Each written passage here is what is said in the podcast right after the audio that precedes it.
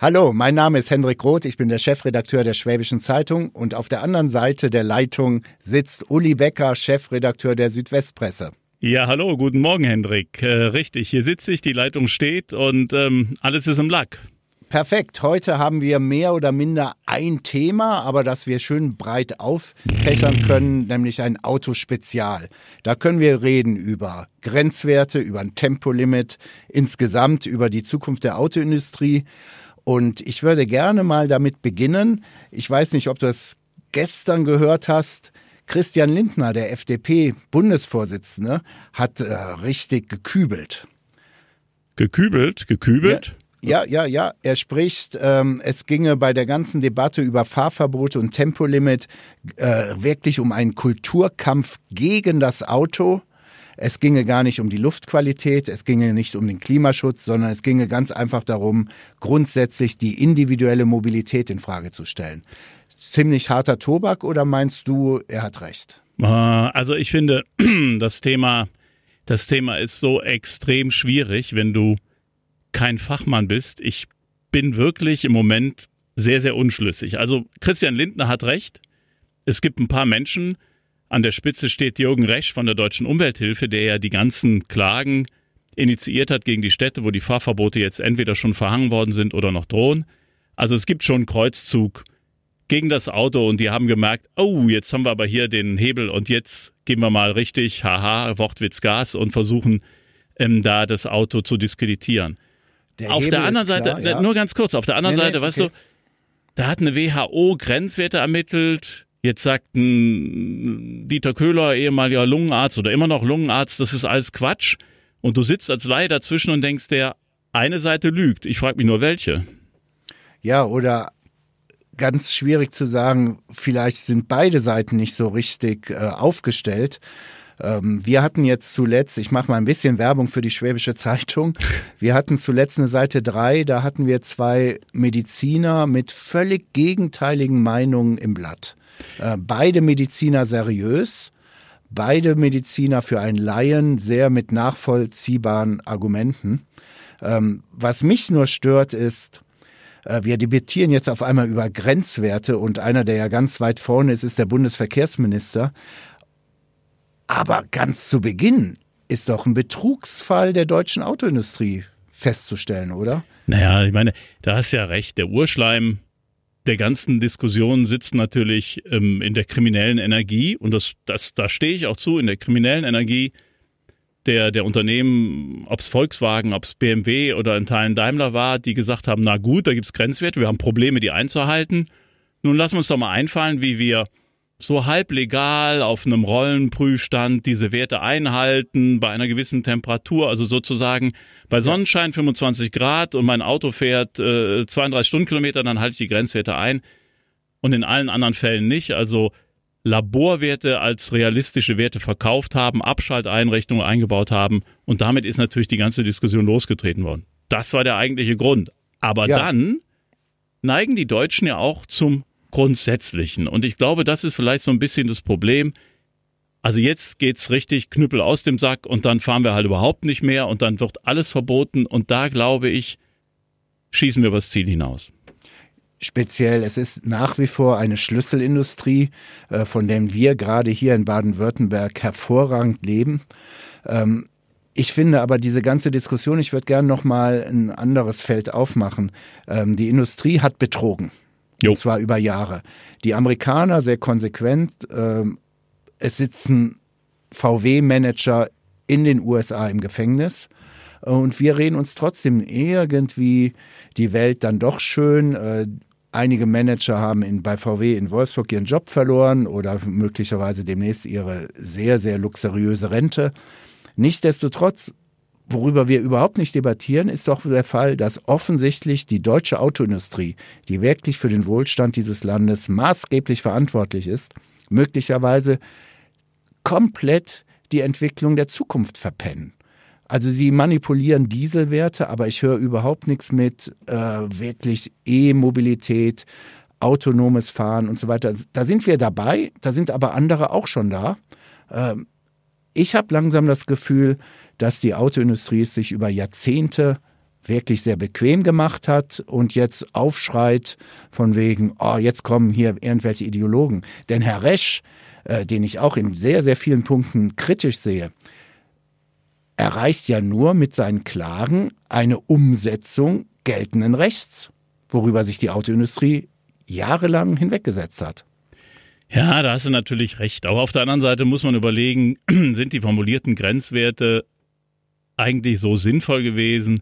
Ist das nicht alles ein Stück weit übertrieben, weil die Luft in den deutschen Städten ist ja sauberer geworden. Die Luft hat sich in den letzten Jahrzehnten deutlich verbessert. Also wir beide sind Kinder dieser Generation 60er Jahre, da sind wir in Städten aufgewachsen. Ich vermute mal, da hatten wir ein 10, 20, 30-faches ja. der heutigen Luftbelastung.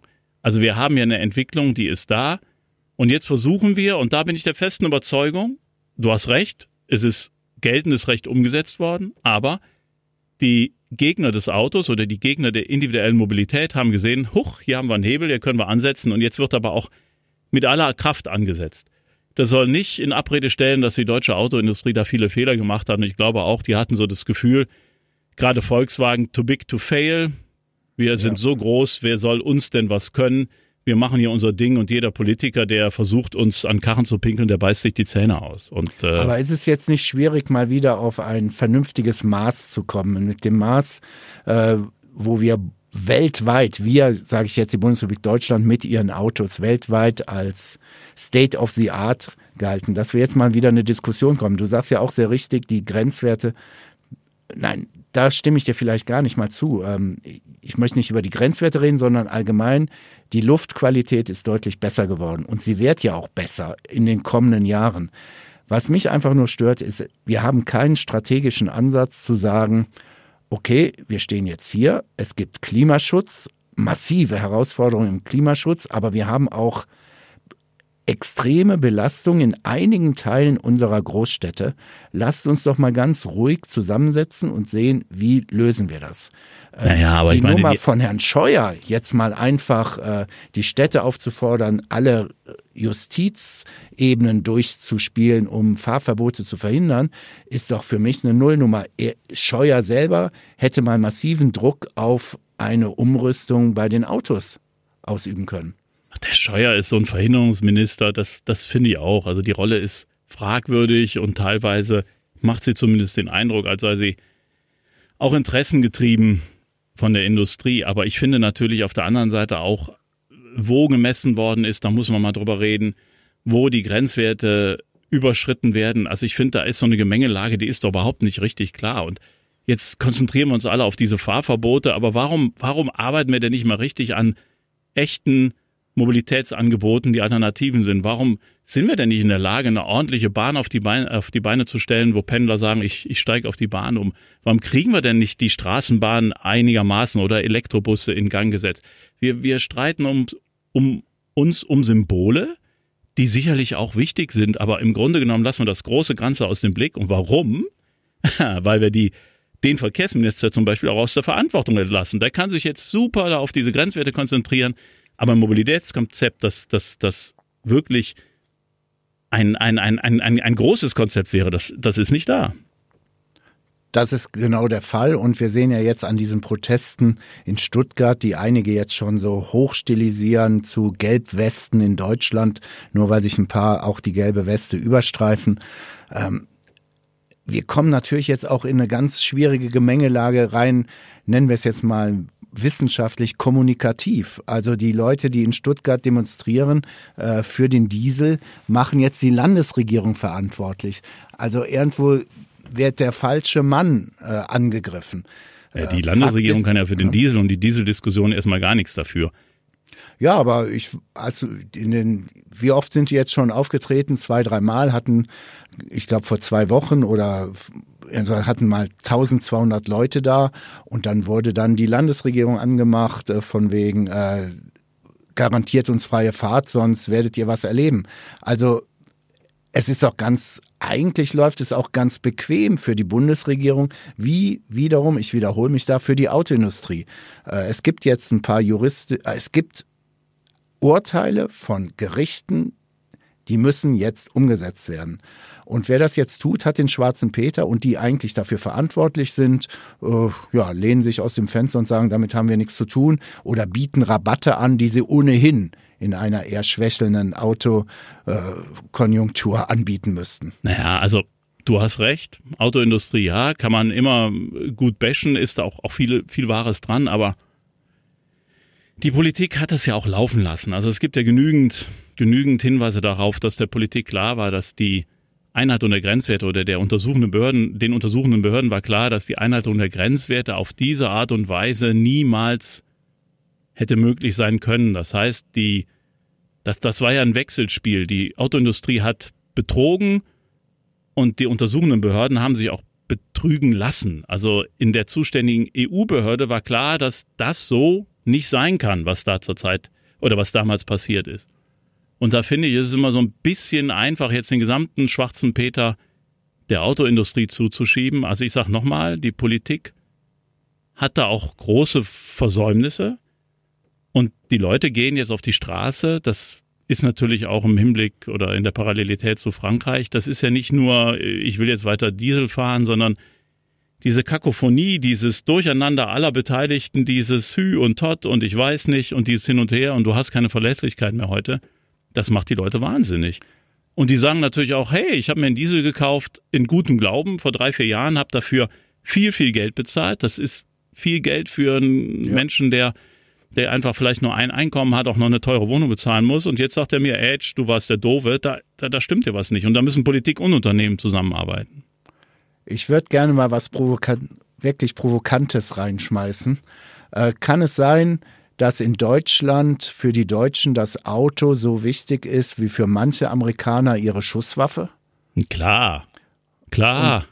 Und, und dementsprechend können wir nicht mehr eine zu einer rationalen Politik kommen. Ich würde nicht gern in Seitenaspekt reinkommen, der ja auch jetzt in der letzten Zeit immer wieder hochgekocht wird, zum Tempolimit. Ähm, kann es sein, freie Fahrt für freie Bürger? Äh, ich lege noch was Provokantes drauf. Äh, du bekommst hier eher eine Todesstrafe in Deutschland durch die Gesetze durch als ein Tempolimit? Ja, wie schnell warst du denn letztens auf der Autobahn unterwegs? Ja, recht zügig. Hm. Ich gebe es ja zu. Auch ich habe da einen gewissen Spaßfaktor, aber nur, wenn es wirklich frei ist. Und ich merke, wenn ich mich von vornherein zügle zu Uhrzeiten, wo auch andere unterwegs sind, komme ich mit einer mit einem gepflegten 130 genauso schnell an mein Ziel wie mit 170, 180, wo ich ständig runterbremse und im Zweifelsfall deutlich aggressiver bin und äh, meinem Umfeld nichts Gutes tue. Ja, du hast das ja vielleicht letztens im Spiegel, ich glaube diese oder die letzte Ausgabe gelesen, als die Spiegelkollegen einen Leitartikel pro Tempolimit geschrieben haben und der Autor sagte, also so viele Leserbriefe hätte er noch nie bekommen, ähm, auch, ja, ja, also genau wie du sagst, emotionaler Natur, also die, das Auto, das ist das, was es, was den Amerikanern die, die Waffen oder die Waffengesetze sind. Das ist so emotional besetzt und es ist ein solcher Quatsch, ähm, dass es kracht. Und das Lustige ist, ich glaube, Ölkrise 1973, da hatten wir schon mal ein Tempolimit unter einer SPD-Regierung. Ich glaube, der Mann hieß Lauritzen, der Verkehrsminister. Ja, das stimmt. Und das ist 50 Jahre her oder nahezu 50 Jahre. Und wir seit, seitdem zerfleischen wir uns über die Frage, darf ich jetzt 130 oder 180 oder 200 auf der Autobahn fahren? Und ähm, du weißt auch, alle Effekte, die dadurch erzielt werden, sind im Grunde, das ist, das ist reine Symbolpolitik. Wir hauen uns was um die Ohren, was für das Klima überhaupt keine Auswirkung hat. Letztens habe ich im Fernsehen einen Staatssekretär aus dem Verkehrsministerium, also Bundesverkehrsministerium gehört, der sagte, ja, also er sei gegen Tempolimit, weil die deutsche Autobahn ja so viel sicherer sein, seien als in Nachbarländern. Ähm, ich war noch letztens in Frankreich oder in Spanien, da habe ich keinen großen Unterschied zur deutschen Auto. Also es wird viel erzählt. Naja, aber ähm, nicht nur, äh, guck mal, also es gibt zwischen meiner lieben Heimatstadt Köln und Aachen ein Autobahnstück, das haben sie jetzt vor hm, einem, anderthalb Jahren haben sie da ein Tempolimit eingeführt auf 130, weil zuvor innerhalb kürzester Zeit sieben Menschen gestorben sind, sechs Spuren. Du kannst also da mit 250 Bratzen, das geht alles wunderbar, glatt, Topf eben. Seit der Einführung des Tempolimits Todesfälle null. Also ich bin der festen Überzeugung, ja. dass das einen Zusammenhang hat. Wenn du nicht mehr so schnell fahren kannst, wird die Schwere der Unfälle geht zurück. Ich glaube, da sind sich alle Verkehrsexperten einig, dass für die Verkehrssicherheit ein Tempolimit was bringen würde. Äh, wo die Diskussion natürlich wieder hochkocht ist, und das ist jetzt was anderes, das müssen wir einfach mal festhalten, zu Stickoxiden in den Städten und Feinstaub haben nichts mit Klimawandel zu tun. Klimawandel ist CO2 und da behauptet ja auch der von dir schon erwähnte Herr Resch, dass wir durch ein Tempolimit äh, erheblich an CO2 einsparen. Und da sage ich, äh, Einspruch, Euer Ehren. Äh, auch wenn ich deutsche Umwelthilfe heiße, heißt das ja noch nicht, dass ich für Deutschland spreche. Es ist eine kleine NGO und diese Werte sind aus heutiger Sicht nicht zu bestätigen, mit der Nein. die Umwelthilfe arbeitet. 0,3 Prozent, glaube ich, ist die Zahl, die ein, ein Tempolimit, also 0,3 Prozent weniger Ausstoß CO2 würde ein Tempolimit von 130 bringen. Also das ist, ist nebbig, das, das kannst du vernachlässigen. Da müssen wir, glaube ich, an andere Stellen ran und versuchen, ähm, ja, den, den Leuten ähm, auch gerade im Autobereich äh, Hybridautos schmackhaft zu machen oder, oder andere Sachen, aber nicht das Tempolimit. Das hat damit fast nichts zu tun. Kann das sein, dass diese Debatte, die wir jetzt auch hier geführt haben, äh, nicht eine Debatte der Vergangenheit ist? Wir reden über einen großen Strukturwandel in der Autoindustrie, insgesamt im Verkehr, autonomes Fahren, äh, dass wenn wir autonomes Fahren bekommen, und das ist ja sehr sicher, dass das passieren wird, dass wir automatisch von Geschwindigkeiten auf einmal sprechen, die heute äh, einfach äh, nicht mehr durchsetzbar sind. Sprich, ich kann mir nicht vorstellen, dass mit einem autonomen Fahren auf einmal der BMW tatsächlich autonom mit 230 über die A7 zwischen Ulm und Würzburg ballert. Ja, never ever wird er das tun, sondern du wirst da mit 100, 120 dahergleiten. Aber du wirst genauso schnell sein, weil natürlich die, die künstliche Intelligenz, die dahinter steckt, dich äh, so leitet, dass du halt in keinen Stau mehr gerätst. Also äh, die, die Debatte ist von gestern. Aber mark my words, du wirst natürlich dann eine Gegenbewegung haben, die sagt, ich will nicht autonom fahren. Und ich glaube, wir werden dann so Freizeitparks eröffnen, also Freizeitpark Alpen. Und da kannst du dann mit deinem Auto bratzen, wie du willst. Und dafür zahlst du viel Eintritt. Ich sag's dir, so wird's kommen. Und der BMW-Fahrer, du bekommst dann, du kaufst deinen BMW und bekommst dann drei Gutscheine. Sie können auf der Strecke XY dann für, äh, für drei Stunden 250 Stundenkilometer fahren. Du wirst viel Geld dafür bezahlen sehr viel Geld. Und das finde ich, das, also diese Vorstellung finde ich sehr witzig. Dann wird nämlich der Autofahren das, was es für die Jungs, die um drei Uhr morgens aufstehen und dann von äh, Ulm nach München fahren, äh, auf der auf der ähm, A8, für die wird es dann halt ähm, ein bezahltes Freizeitparkmodell. Sehr witzige Vorstellung, aber ich glaube, aber du hast recht. Also unwahrscheinlich. Die, die, das, glaube, wird da sich verschieben, die Diskussion. Und mit was fahren die denn dann? Äh, fahren die alle Teslas oder haben wir ganz andere Antriebsmöglichkeiten? Denn äh, wenn man mit Fachleuten zum Beispiel aus der Zulieferindustrie spricht, und die haben wir ja in unseren Verbre in beiden Verbreitungsgebieten, äh, dann sagen die, ey Leute, trennt euch mal von eurem E-Hype. Alle reden von Elektro, Elektro, Batterien und so weiter. Das ist nicht so einfach. Es wird so schnell nicht gehen. Außerdem werden wir erhebliche Umweltkosten haben, vor allen Dingen da, wo zum Beispiel Silizium abgebaut wird in Südamerika. Ja, die, also das, das wissen wir beide ja, die Umweltbilanz eines Elektroautos ist dramatisch schlecht und die Zahl war, glaube ich, du musst ungefähr 70.000 Kilometer mit dem Ding fahren, damit die Umweltbilanz günstiger wird als die eines Verbrennungsmotors. Also genau wie du gesagt hast, der Abbau der zum Beispiel Silizium, der Abbau der Stoffe, die ich brauche, der ist so umweltschädlich und auch energiefressend, dass das äh, Elektroauto eigentlich keine echte Alternative auf Dauer darstellt. Auch das kann nur eine Übergangstechnologie sein. Äh, äh, Brennstoffzelle ist ja weiterhin eine Sache, die, die immer noch im, im, im Versuch ist, aber ich glaube, bei Elektro werden wir eher sehen, oh, und du hast recht, die Umstellung. Also ich habe jetzt nochmal nachgelesen vorhin, wir haben im letzten Jahr 36.000 Elektroautos verkauft. Das ist mal gerade von den 3,6 Millionen Neuwagen, die wir verkauft haben, äh, ein, ein ja. schmales Prozent. Und dann kannst du dir vorstellen, wie lange das dauert, bis ein kompletter Wechsel aller Autos äh, stattgefunden hat. Denn die Autos, die heute gekauft werden, fahren ja in zehn Jahren noch. Und du kannst es Aber den Leuten nicht wegverbieten. Vielleicht liegt es ja aber jetzt auch ein bisschen in der Verantwortung, jetzt komme ich mal zu den in Anführungszeichen Medien, dass wir auch mal eine andere Diskussion bringen. Ähm, wir hatten vor kurzem ein Interview mit dem CEO von ZF, also dem neuen ZF-Boss. Der spricht sich mit seiner Kenntnis dieser ganzen Branche für einen Volkshybrid aus. Will sagen, er will einen modernen, sauberen Diesel, denn die Debatte geht auch mittlerweile völlig unter, dass die jetzigen Dieselmaschinen, die jetzt auf dem Markt sind und neu gekauft werden, die sind so sauber, ich übertreibe mal ein bisschen, da wächsten, wachsen Blümchen aus dem Auspuff, dass der sagt, ich kombiniere diesen Diesel mit einem kleineren E-Motor, wo ich auch eine kleinere Batterie brauche, die aber aufgrund der technischen, des technischen Fortschrittes dafür ausreicht, dass ich sage mal innerstädtisch elektrisch fahre. Aber ich kann mit diesem Auto völlig problemlos, wenn ich Lust habe, im Sommer an die Côte d'Azur fahren und dann schaltet sich einfach der saubere und wenig CO2 ausstoßende Diesel zu. Ja, aber da bin ich doch, guck mal, da bin ich genau an dem Punkt, den du ähm, oder, oder wo wir vorhin diskutiert haben, wir sind halt, wir stecken immer in so Schwarz-Weiß-Diskussionen. Das, was der ZF-Chef genau. davor hat, ist doch im Prinzip die intelligenteste Lösung. Du hast beides kombiniert. Du kannst diese ganzen Probleme, die wir hätten, also Reichweitenprobleme, äh, Stromversorgungsprobleme, das Problem der Anschlussstellen hättest du mit dieser Technologie überwunden und hättest eine Technologie, die dich mindestens noch 20, 30 Jahre weiterträgt und die eine erhebliche Verbesserung der CO2-Bilanz, der Stickoxide, der Feinstaubbilanz, all das würde besser. BMW hat es übrigens vorgemacht mit einem zugegebenermaßen nicht unbedingt äh, Volkshybrid, sondern einem 750er, glaube ich, ist das, also mit weit über 400 PS, der einen Hybridmotor hat und einen Verbrennungsmotor und zwei Liter ja. oder 2,2 Liter verbraucht. Und ich verstehe nicht, warum wir nicht sagen, das sind intelligente Lösungen, sondern warum wir uns darauf versteifen, entweder oder. Und wer heute noch sagt, Verbrennungsmotor ist ja gar nicht so schlecht, der gehört schon irgendwie zu einer Klientel, die verrückt ist.